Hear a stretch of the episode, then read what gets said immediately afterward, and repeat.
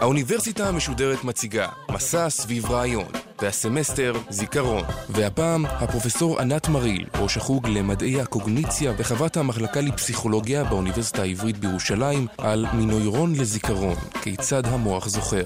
עורכת ראשית, מאיה גאייר. שלום לכם, שמי ענת מריל, ואני חוקרת מבנים של ידע ותהליכי זיכרון במוח. השאלה שמעסיקה אותי במחקריי היא איך כל מה שאנחנו יודעים מאורגן אצלנו במוח, ואיך כל מה שאנחנו כבר יודעים משפיע על למידה של דברים חדשים. בהרצאה הזו נדבר קצת על זיכרון, איך המוח שלנו מקודד זיכרונות ושולף אותם, היכן וכיצד זה קורה. אני רוצה להתחיל עם כמה שאלות אליכם, המאזינים. נסו להיזכר. היכן הייתם אתמול, בדיוק באותה שעה? מה שם העיר שבה אתם מתגוררים? מה פירוש המילה זברה? מיהו האדם האהוב עליכם? מתי אכלתם מלפפון לאחרונה? האם בים יש מים או סודה? מה הייתה השאלה הראשונה ששאלתי אתכם ברשימת השאלות הזו? כשאנחנו חושבים על הזיכרון שלנו, אנחנו חושבים עליו כמו יונה וולך שכתבה, אדם צובר זיכרונות כמו נמלים. הזיכרון נראה לנו כמו אסופה של תשובות לשאלות איפה היינו, מה עשינו ואיך זה היה. אנחנו יכולים להיזכר בדברים יומיומיים, מה קראנו הבוקר בעיתון, או בדברים מהותיים, לידה, לוויה, לבלוב אהבה, לחלוכית געגוע וחוויות משמעותיות אחרות שמתחילות בלמד. אבל דמיינו לשנייה שאני מוחקת לכם את כל הזיכרון כולו. אינכם זוכרים דבר. אתם לא יודעים מה עשיתם היום או אתמול, מהו התנ"ך, האם אתם אוהבים פטרוזיליה, ביבי כן או לא, מי הוא בכלל ביבי, מה ההבדל בינו לבין ריבת תות שדה. אם מישהו קרוב נפטר, אתם עצובים, ואז שוכחים. אם נולד לכם ילד, אתם שמחים, ואז שוכחים. אנחנו לא באמת יכולים לדמיין את עצמנו בלי זיכרון. המלך ליר אומר במערכה השביעית של המחזה השייקספירי, נדמה לי שעליי לדעת מי את, מי האיש הזה, אבל יש בי ספקות, כי בעיקר אין לי מושג מה המקום הזה, וכל תבונה שבי לא יכולה לזכור את הבגדים האלה. גם איני זוכר כלל איפה לנתי אמש.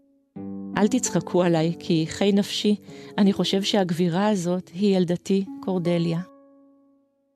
הזיכרון שלנו, החל ממה שקרה לפני רגע ועד הזיכרון הקדום ביותר, הוא חוויה שמאחוריה מתרחש תהליך עצבי וחישובי, מורכב ומסובך מאין כמוהו, שהמוח שלנו מבצע בתוך שברירי שנייה. איך זה עובד? איך העולם נכנס לנו לראש והופך לזיכרון? השאלה הזו היא בעיקרה עדיין חידה עבור מדענים. אבל חישבו על כך, איך אנחנו מביאים עכשיו לתודעה שלנו משהו שקרה לפני זמן מה, או לפני זמן רב, בהינתן שאין לנו בראש מכשירי הקלטה או מצלמות. חישבו על ליל הסדר האחרון למשל. שבכל הלילות אנו אוכלים חמץ ומצה, חמץ ומצה. אתם חושבים עכשיו על משהו שקרה לפני כחודש. אני מניחה שלא ישבתם סביב השולחן וניסיתם לזכור את האירוע החגיגי, ובכל זאת, רובכם יכולים לזכור פרטים ממנו. זה אומר שהאירוע נכנס למערכת, או קודד, או הותיר עקבות זיכרון במוח שלכם. איך זה קורה? ויותר מזה, איך אתם מעלים אותו בדעתכם כשאני מבקשת מכם להיזכר בו? אם כן, מה נמצא שם במוחנו ואיך הוא מחולל את חוויית ההיזכרות? נתחיל בשאלה איך זיכרון חדש נכנס. כדי לענות על השאלה הזו, עלינו לספר את סיפורו של הנרי מוליסון. הנרי, שנולד בשנת 1926 בארצות הברית, עבר תאונת אופניים בילדותו, ובעקבותיה הוא סבל מהתקפים אפילפטיים. לאחר שההתקפים לא הגיבו לטיפול תרופתי, החליטו רופאיו לנתח אותו ולהוציא ממוחו את המוקדים שהם חשבו שגורמים להתקפי האפילפסיה. הניתוח נערך בשנת 1953, כשהנרי היה בן 27, ובמהלכו הסירו הרופאים חלקים מרקמה שידועה בשם היפוקמפוס משני צידי מוחו. הניתוח הצליח, הנרי הפסיק לסבול מהתקפי אפילפסיה, אבל לניתוח הייתה תופעת לוואי משמעותית. הנרי איבד את היכולת ליצור זיכרונות חדשים. מכאן הסיקו החוקרים שההיפוקמפוס, אותו אזור מוחי שהמנתחים הוציאו בניתוח, מהווה חלק קריטי במוח בתהליך של יצירת זיכרונות חדשים. ממצאים שמבוססים על פגיעות מוחיות באדם אחד תמיד מעלים את השאלה מה ניתן ללמוד מהם על התפקוד של מוחות בריאים. במחקר הדמיה מוחית שערכנו הרבה שנים אחר כך, במעבדה של דניאל שקטר מאוניברסיטת הרווארד בתחילת שנות האלפיים, הראינו מעורבות של ההיפוקמפוס בקידוד זיכרונות חדשים גם במוחות בריאים. בעת שנבדקים נסרקו במכשיר MRI, הם למדו רשימה של מילים. בצאתם מהסורק ערכנו להם מבחן זיכרון על המילים, חלקן נזכרו וחלקן נשכחו.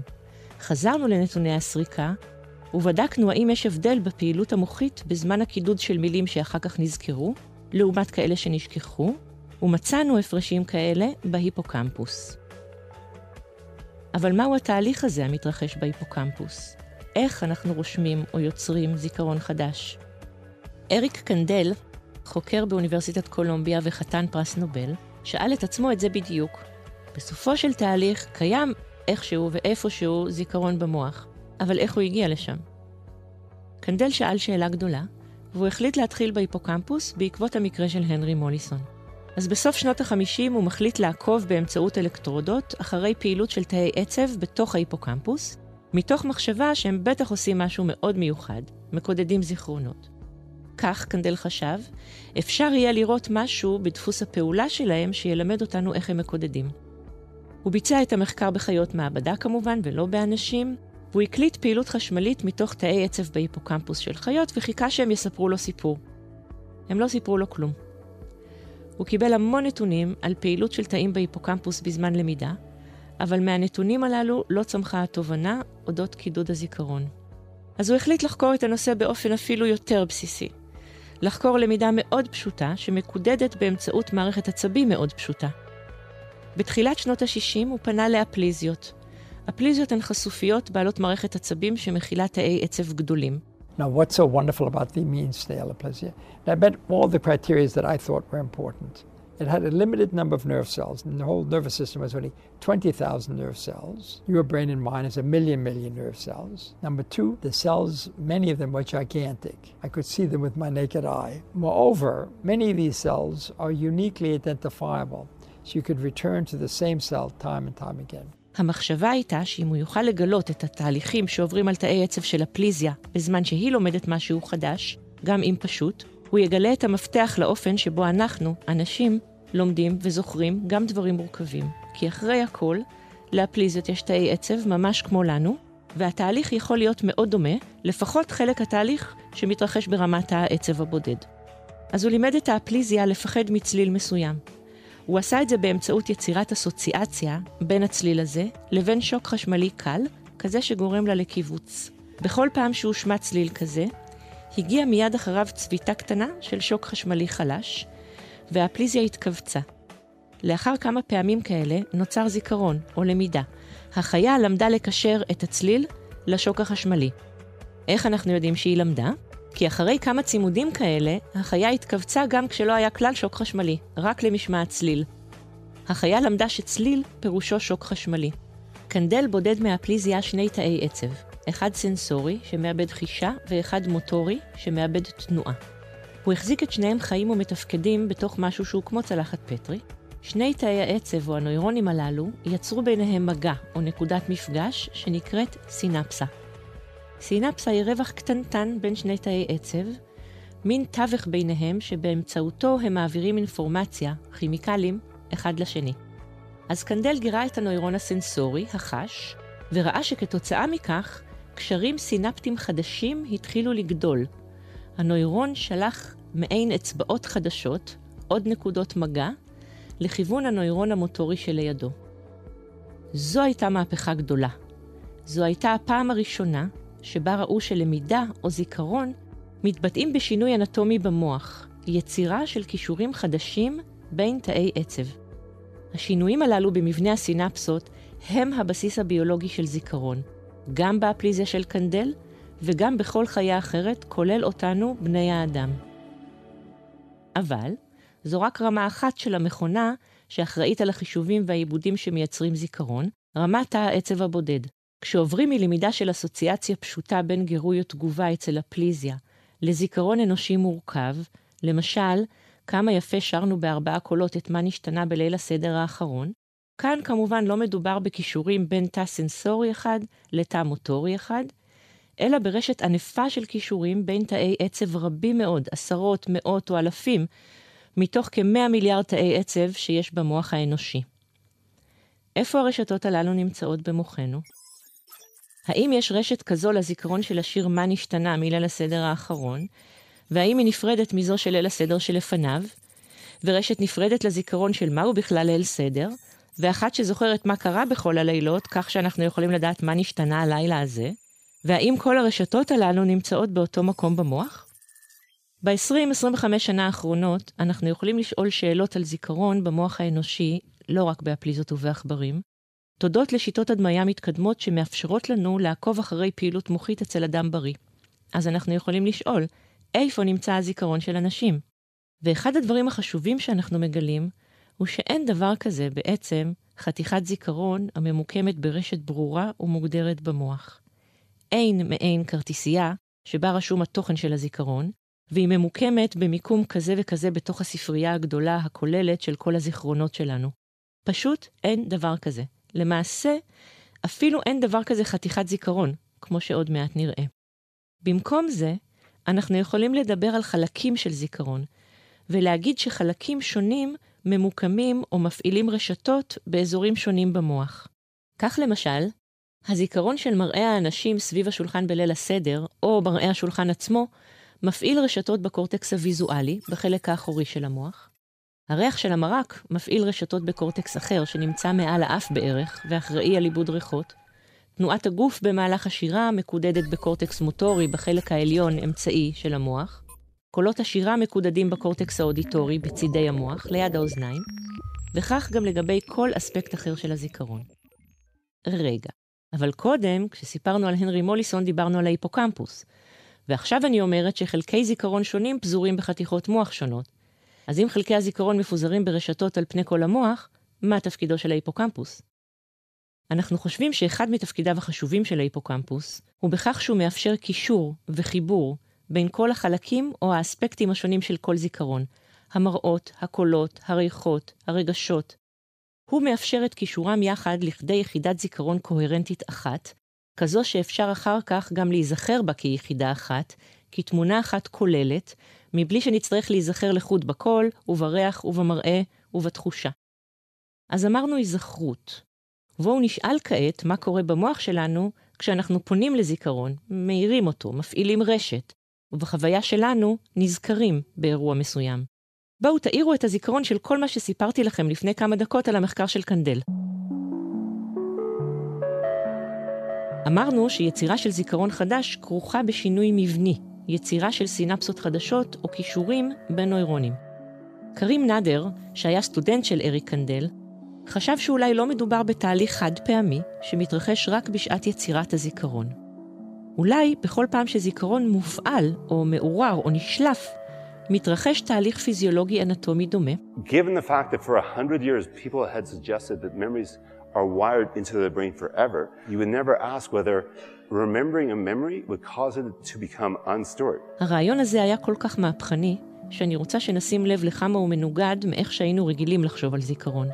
הדוגמה השלטת הייתה שכשאנחנו יוצרים זיכרון חדש, יש רקורד במקום כלשהו במוח, כמו ספר בספרייה, ועכשיו הוא נמצא שם לתמיד, כמו שהוא. אי אפשר לשנות את הרקורד הזה, הוא פשוט שם, כמו שהוא היה כשנוצר.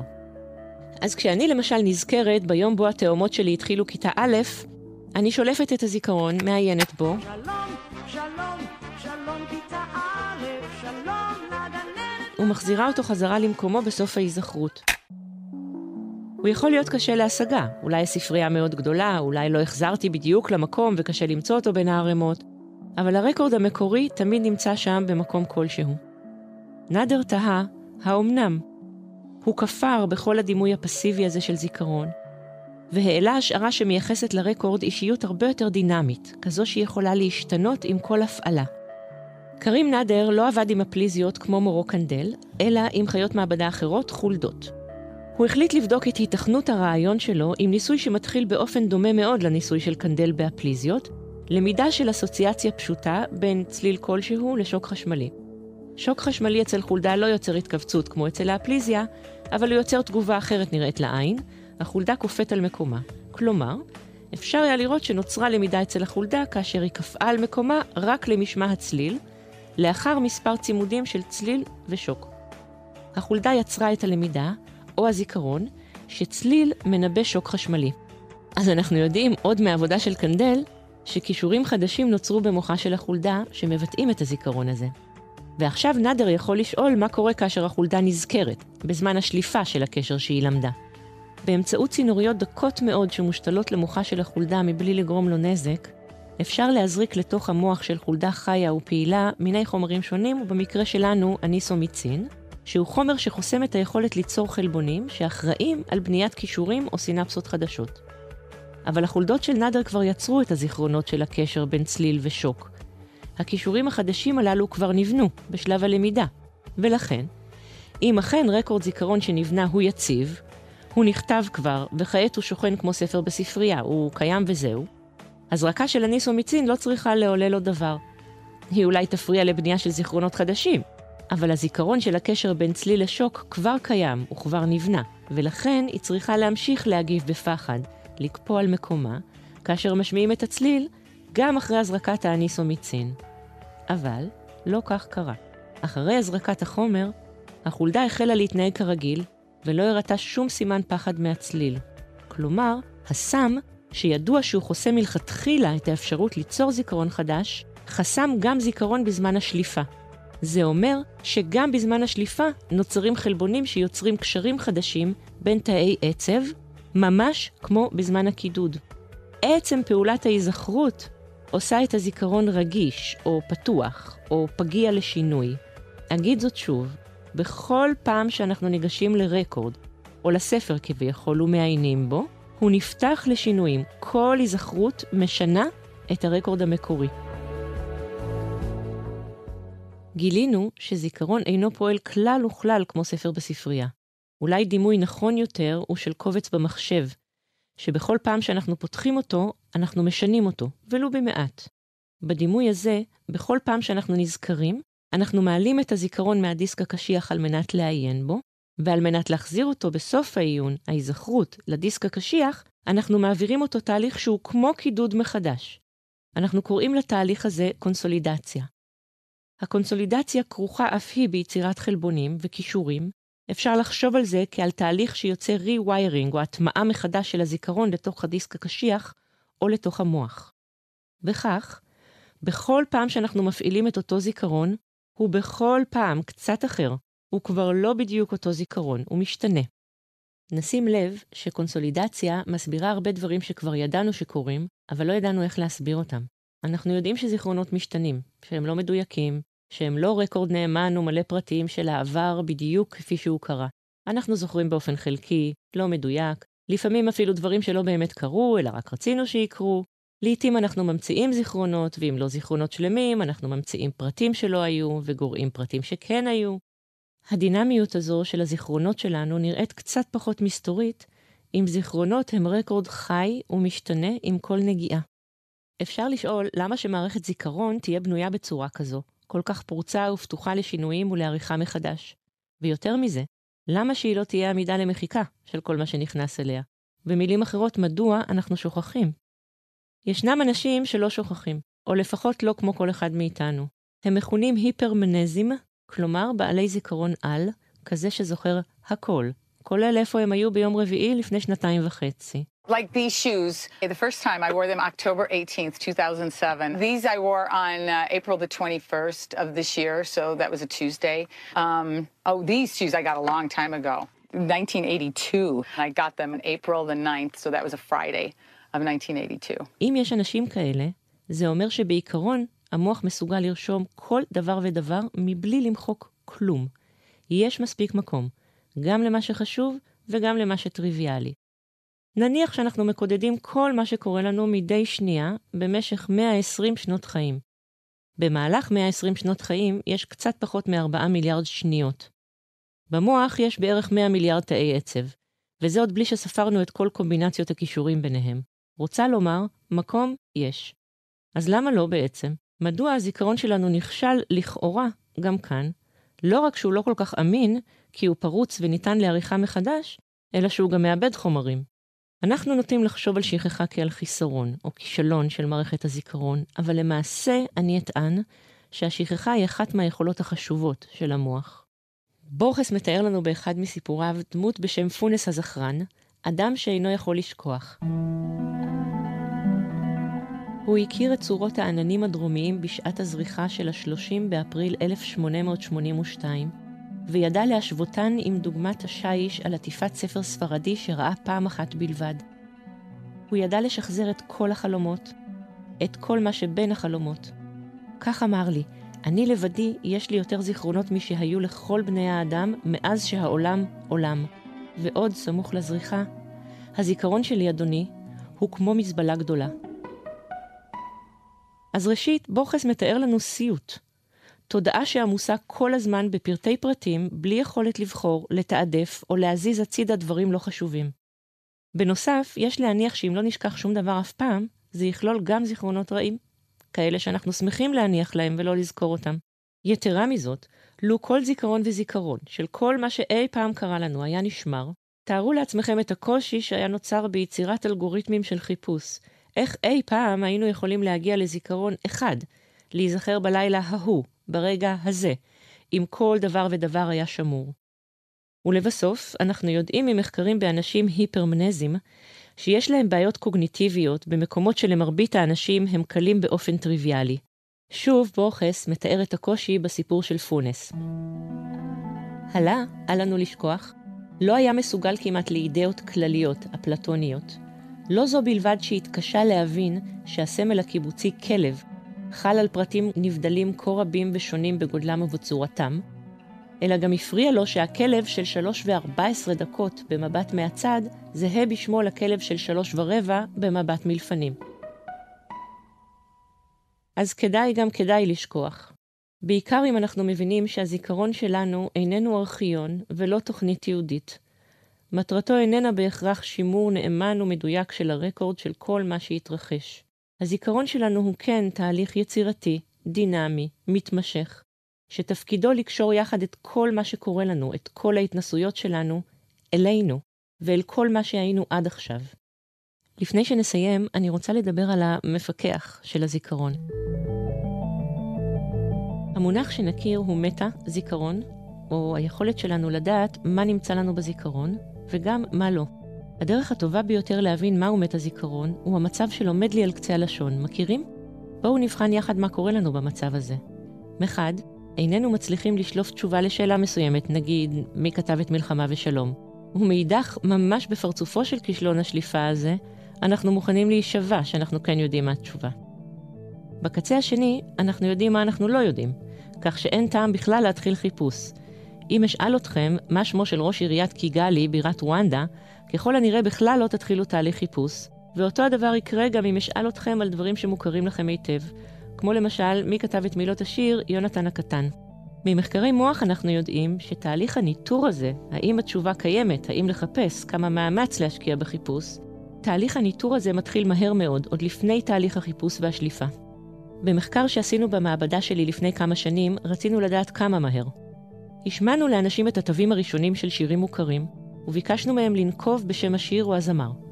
במהלך הניסוי, אלקטרודות שהיו מוצמדות לראשם של הנשאלים מדדו פעילות מוחית בזמן שהנשאלים שמעו את הרמז המוזיקלי ושלפו את התשובה. בואו נשמע כמה דוגמאות ותנסו בעצמכם. ייתכן שתזהו מיד, אבל ייתכן גם שתחוו את הדיסוציאציה הזו, בה המנגינה בלי צל של ספק מוכרת לכם, אבל אינכם יכולים לשלוף את השיר שאליו היא קשורה.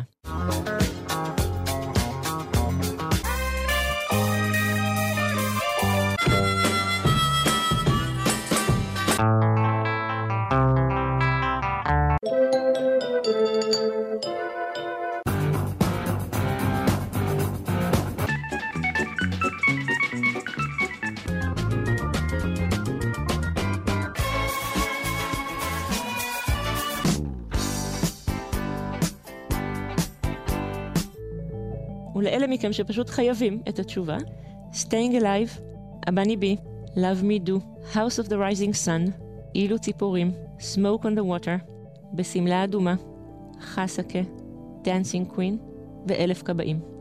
ומה מצאנו בניסוי? מצאנו סיגנל שהתקבל במוח כבר אחרי 300 אלפיות שנייה, שניבא מה תהיה התשובה של הנשאל בעוד שלוש שניות. האם הוא יגיד שהוא מזהה, או לא מזהה, או שהמנגינה נשמעת לו מוכרת, אבל הוא לא זוכר לאיזה שיר היא שייכת. כלומר, פעילות מוחית מוקדמת מאוד העידה על תוצאות תהליך ההיזכרות. נדמה כאילו מנהל עבודה בתוך המוח החליט האם להמשיך להפעיל אזורים אחרים במוח ולחפש את התשובה, אם לאו.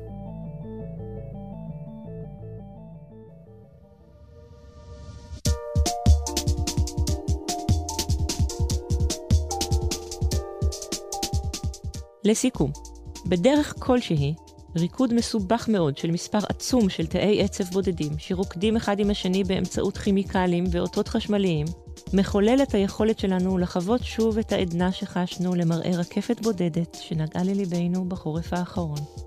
והבה נזכור, אם תזכרו משהו מכל מה שדיברנו כאן, זה אומר שמבחינה אנטומית, המוח שהיה לכם בתחילת התוכנית איננו אותו מוח שיש לכם עכשיו. והוא ישתנה שוב אם תספרו מחר למישהו על מה ששמעתם כאן. ורוב הסיכויים, כמו בכל טלפון שבור, שתשכחו קצת ותשנו קצת ותוסיפו קצת, כי זה מותר המוח.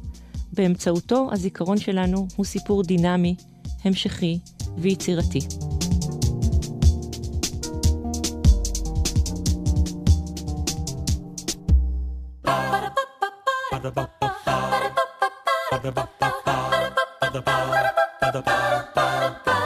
האוניברסיטה המשודרת, מסע סביב רעיון. הפרופסור ענת מריל, ראש החוג למדעי הקוגניציה וחברת המחלקה לפסיכולוגיה באוניברסיטה העברית בירושלים, על מנוירון לזיכרון, כיצד המוח זוכר. עורכת ראשית, מאיה גאייר. עורכת ומפיקה, נוגה סמדר. מפיקה ראשית, יובל שילר. עורכת הדיגיטל, נועה שינדלר. האוניברסיטה המשודרת, בכל זמן שתרצו, באתר וביישומון גלי צה"ל ובדף הפייסבוק של האוניברסיטה המשודרת.